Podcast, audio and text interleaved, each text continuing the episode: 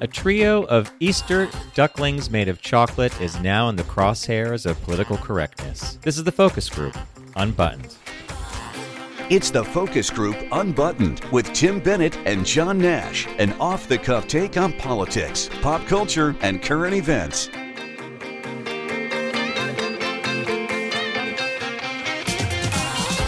Welcome to TFG Unbuttoned. This is John Nash here in New York, and I'm joined by my very good friend and co host Tim Bennett in Philadelphia. You can find us here every Tuesday on Unbuttoned, and we hope that you download the show on a regular basis, like us, and of course, subscribe to us. We want to thank our partner here on Unbuttoned, TFG Unbuttoned. That is Critics' Choice Video. They're America's classic movie and TV authority since 1987, and they've been our um, movie authority here on TFG Unbuttoned for the last two years now. Has it been two years, Tim? Almost two years, right?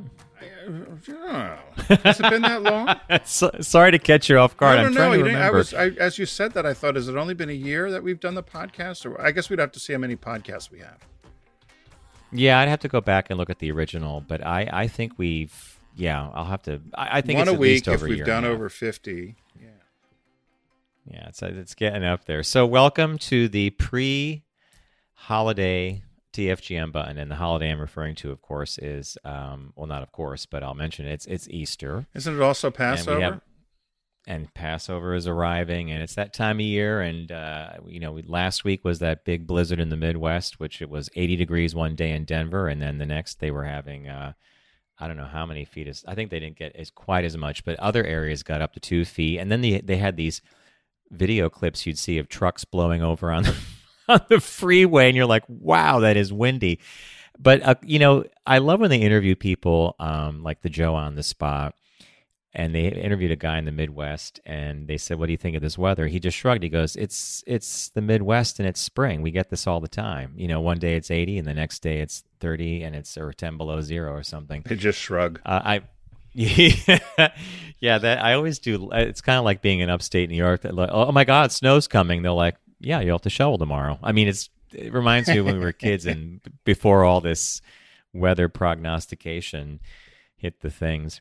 So we have um, we've collected, we've curated, we've curated three stories for the week. Two are sort of, or no, they're not sort of, they are Easter themed, or at least they have an Easter background. And the first one though comes to us from. Uh, I think it was NPR where I read this piece. I see it here on it's on NBC's uh, Out News site, and in the headline reads: "More than half of banned books challenged for LGBTQ content." The American Library Association noted there's a greater number of challenges to LGBTQ books, especially those with transgender characters. So this is a um, a report or a survey that's put together every year by uh, librarians, and it is a a look at what communities are trying to ban or remove from uh, library bookshelves. I- think that my first take on this, before we get into the the the fact that many of the books are being targeted because they're LGBTQ, is I wasn't aware that we we we banned books at all, um, and that's probably my naive, how be, me being naive because I do go to the library, I do take books out now and then, but I mostly buy books. So maybe I've missed this, but there is an active active group of people who seek to change what the library has on its shelves. Right? Well, the library and also public schools. But you remember, I think growing up, there was an issue with a couple of books growing up we had, and I wish I could remember the one because there was one particular page, and in Connecticut, they refused to take the book out of the library, but I think it was like page 82. You could turn to it and you just saw the F word and another another swear word in it. And it was in the, the children's section at the library. And I can still remember at Rochambeau Elementary School. And it was the big thing to go find that book. And that one page was all dog eared and, and dirty. But God, I wish I could remember the name of the book. But now it would probably be so tame. But there was a big deal that it had profanity in it. And they wanted it out of the library. But um, you know, the kids sought it out. None of us were bad for it. We were all thought we saw something taboo because we saw a bad word written. But I don't think it it made us any different. No, no, it's it, and and the it's the American Library Association that um, keeps this list, and I'll quote this woman named Deborah Caldwell Stone, and she said, "Books for youth with LGBTQ plus content are consistently on our list of most challenged books. This trend goes back to the mid 1990s when Nancy Garden's." Annie on My Mind was banned by a school board in Texas, Deborah Caldwell said. She's the interim director of the American Library Association. She said, That said, we are noticing a greater number of challenges to books with LGBTQ content, especially those that have transgender characters. So they went through a couple of titles that have been repeatedly um, brought up in either town board meetings or, I guess, brought to the attention of the library. And the and and they routinely are like um, she said here are the five other books well so here's some of the books that did it um, captain underpants which i think a lot of people have heard of. The main i think the, the little boy's gay in that. There's a thing called drama and there's this day in june and here's another book title that you can imagine some people just are in twisted in knots over two boys kissing. Oh that's an al 5 over there. Yeah two boys kissing. two boy two boys kissing? Yeah, that's the name of the. That's one of the titles. Um, so, here was my biggest takeaway, and it really wasn't about the books. Um, I don't know if you caught this, but all the different ways that we said LGBT. So, one person was interviewed and it was LGBTQ. Another person was mm-hmm. interviewed and it was LGBTIQ plus. Another person was interviewed. It was LGBTQIA plus. Yeah, I did notice that. So, by the but, way, yeah, what? Anyway, we'll stick with LGBT. I, right? You know I, what? Or or do what they did in Britain, which made the most sense. LGB, oh, was it LGB, and T and T. I thought that was really, really, and then and it covered everything. Kind of, yeah. All with queer, intersex. Uh, I, I don't know what the A is. I guess asexual. I don't know. But I, I so, saw um, I saw all this and I just thought I immediately got. I, I, I that's interesting. You picked up on that because I was thinking about it myself. And and another part of the article it says uh, though the American Library Association tracked 483 books that were challenged or banned this year in public libraries or schools, it noted that many challenges and bans go unreported and that's what I to reference what I said earlier when I kicked off this article is I wasn't aware that some of this stuff was going on, but they say it right there. It, a lot of it just goes unreported, and it could be happening at a very small town level. Well, she right, finishes yeah. by saying she says she finishes by saying the good news in all of this is that there are good people willing to defend the freedom to read. More than 200 books were donated to Orange City Library in the wake of the book burning, um, and that happened. That was out in Orange City, Iowa, I believe. And there was a guy that checked out a bunch of books that were about L- kids' books with LGBT characters, and he burned them. And and he made a public spectacle of himself. He was the only person doing it. It was you and I actually reported this many, many, many months ago. So the citizens of that um, town actually uh, donated 200 books, and they raised thousands of dollars to replace other books that had been, you know, destroyed or tampered with. It's just, uh, it's just, I, I just, it's just a different. I don't remember this as a kid. I remember sometimes a book being controversial, but I don't remember people saying ban it or burn it. yeah, and I'm guessing if if during the time we were growing up, it might have had a more of a racial overtone of an interracial couple, perhaps that may have been the the uh, the big controversy back then. But uh, there certainly weren't anything that I remember that was was LGBT focused. But there were some other ones here. They talked about Mexican stereotypes and teen suicide and some other books that they've they wanted banned. But I often, I, I in advertising and marketing, we know you, you do anything and there's somebody there to complain about it. Yep. So no doubt about it. So, and and in fact, you try to you try to bulletproof yourself for it but good luck. This next story you found, I just shook my head. this is this has come from the UK. So it's uh, the headline reads: "Store withdraws chocolate ducklings over racism complaint." Okay, there's a store in the UK, a chain of grocery stores called Waitrose, uh, W A I T R O S E, so Waitrose. Um, and there's the Waitrose trio of chocolate Easter ducklings, which apparently have been something of an institution for years. It contains a milk chocolate, a white chocolate and a dark chocolate version, which were named, uh, or actually, it's the white. It's white, dark, and and and and, and white milk and dark, and fluffy. I suppose is the uh, either the white chocolate or the milk chocolate. There's crispy is another one, and these are made up names for these chocolate ducks you're going to eat, right? And then ugly is the name of the dark chocolate one. So someone over you know, someone on Twitter over here, they, they were in a store, they overheard a woman saying, This is not right. And what do they do? They tweet this thing out about the ducks' names and how dare they associate the name ugly with the dark chocolate one. Waitrose hears this, apologizes in a short statement, pulls the product, relabels it, and then puts it back on the shelves and apologizes. What if the ugly I- I one just- was the white chocolate one? Well, he, there you go. Would somebody have said? I I, don't know. I, I, mean, immediately went right to what the very end it says. One possible explanation for the naming is a reference to the Hans Christian Andersen fairy tale, The Ugly Duckling. We all know the ugly duckling grew up to be a swan, right? But unfortunately, the duckling was bullied. So yeah. they bring that up in the story, but everyone knows of the ugly duckling, right? And my guess is my guess is the crispy one probably has those Rice Krispie little, you know, like a Nestle's Crunch bar, and Fluffy was the was the white one. That was the the white chocolate. I I think this was if I were that company, I would have just ignored the whole thing. But I guess you know everybody is so ridiculously sensitive these days. I I don't. I don't get it.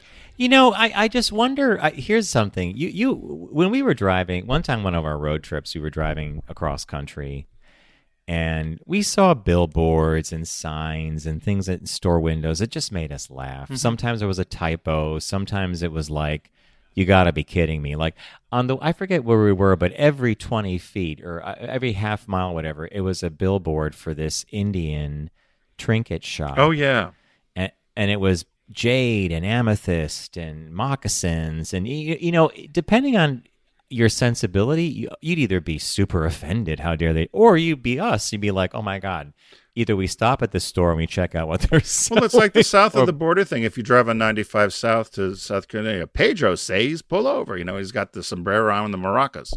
It's, but you, you I, and I was just two years ago. I went by and I was laughing about it because I thought you can't do that anymore. Nor could you show any Warner Brothers cartoon. You couldn't show Speedy Gonzales or Quick Draw McGraw or any of these kind of people, right? Um, because you, or the Tasmanian Devil.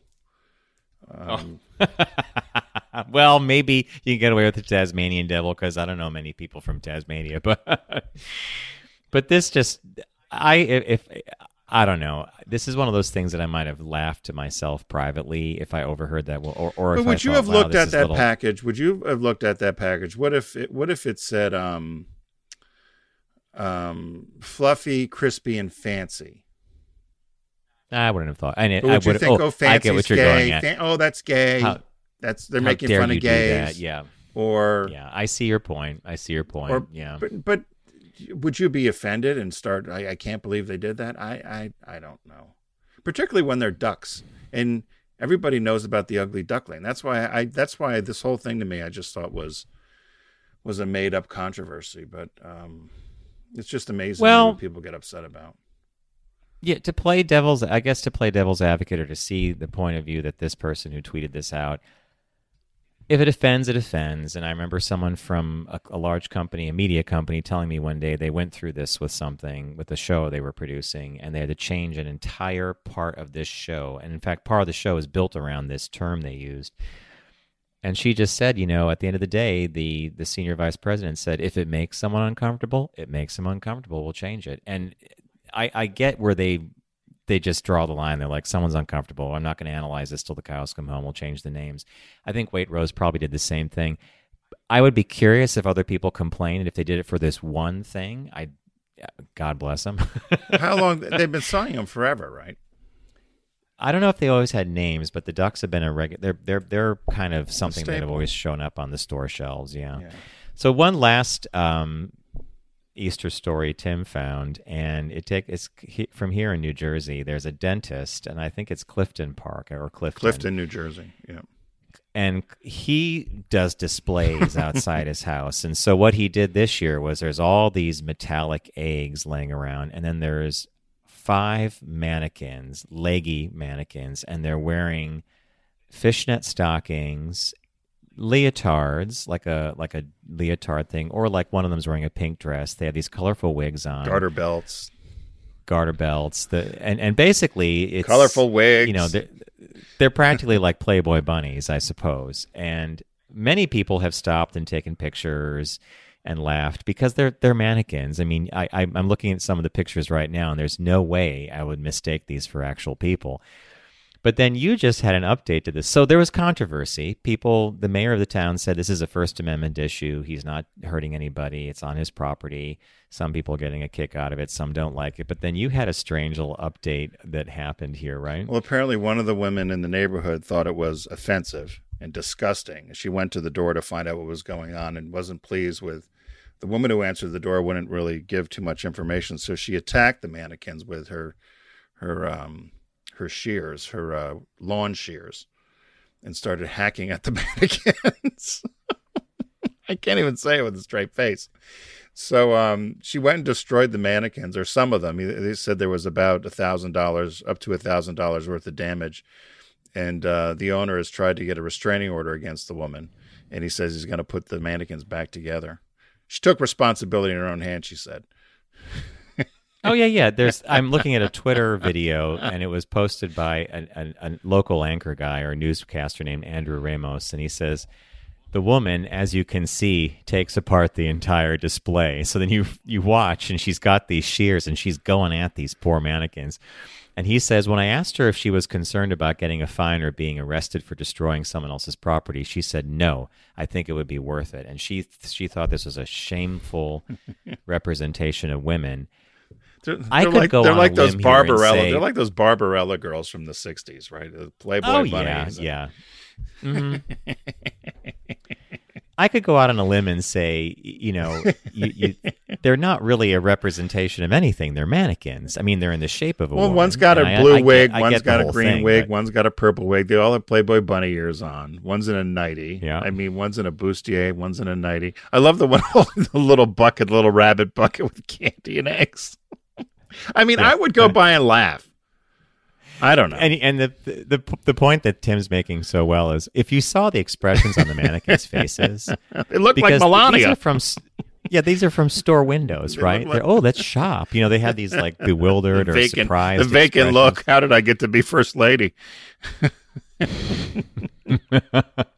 one is dressed in a pink. That's the, one, a the pink one with the purple wig know, the one with the purple wig has this funny face. Her mouth is open. It's like she's screaming or something. And he turned her head, and she's got this almost like the ears on her. They're barely bunny ears. They almost look like Mickey Mouse. Oh, I'll, I don't I'll know. Post this. I'm going to post this. this to our Facebook page, which is Focus Group Radio on Facebook, so you can see the pictures.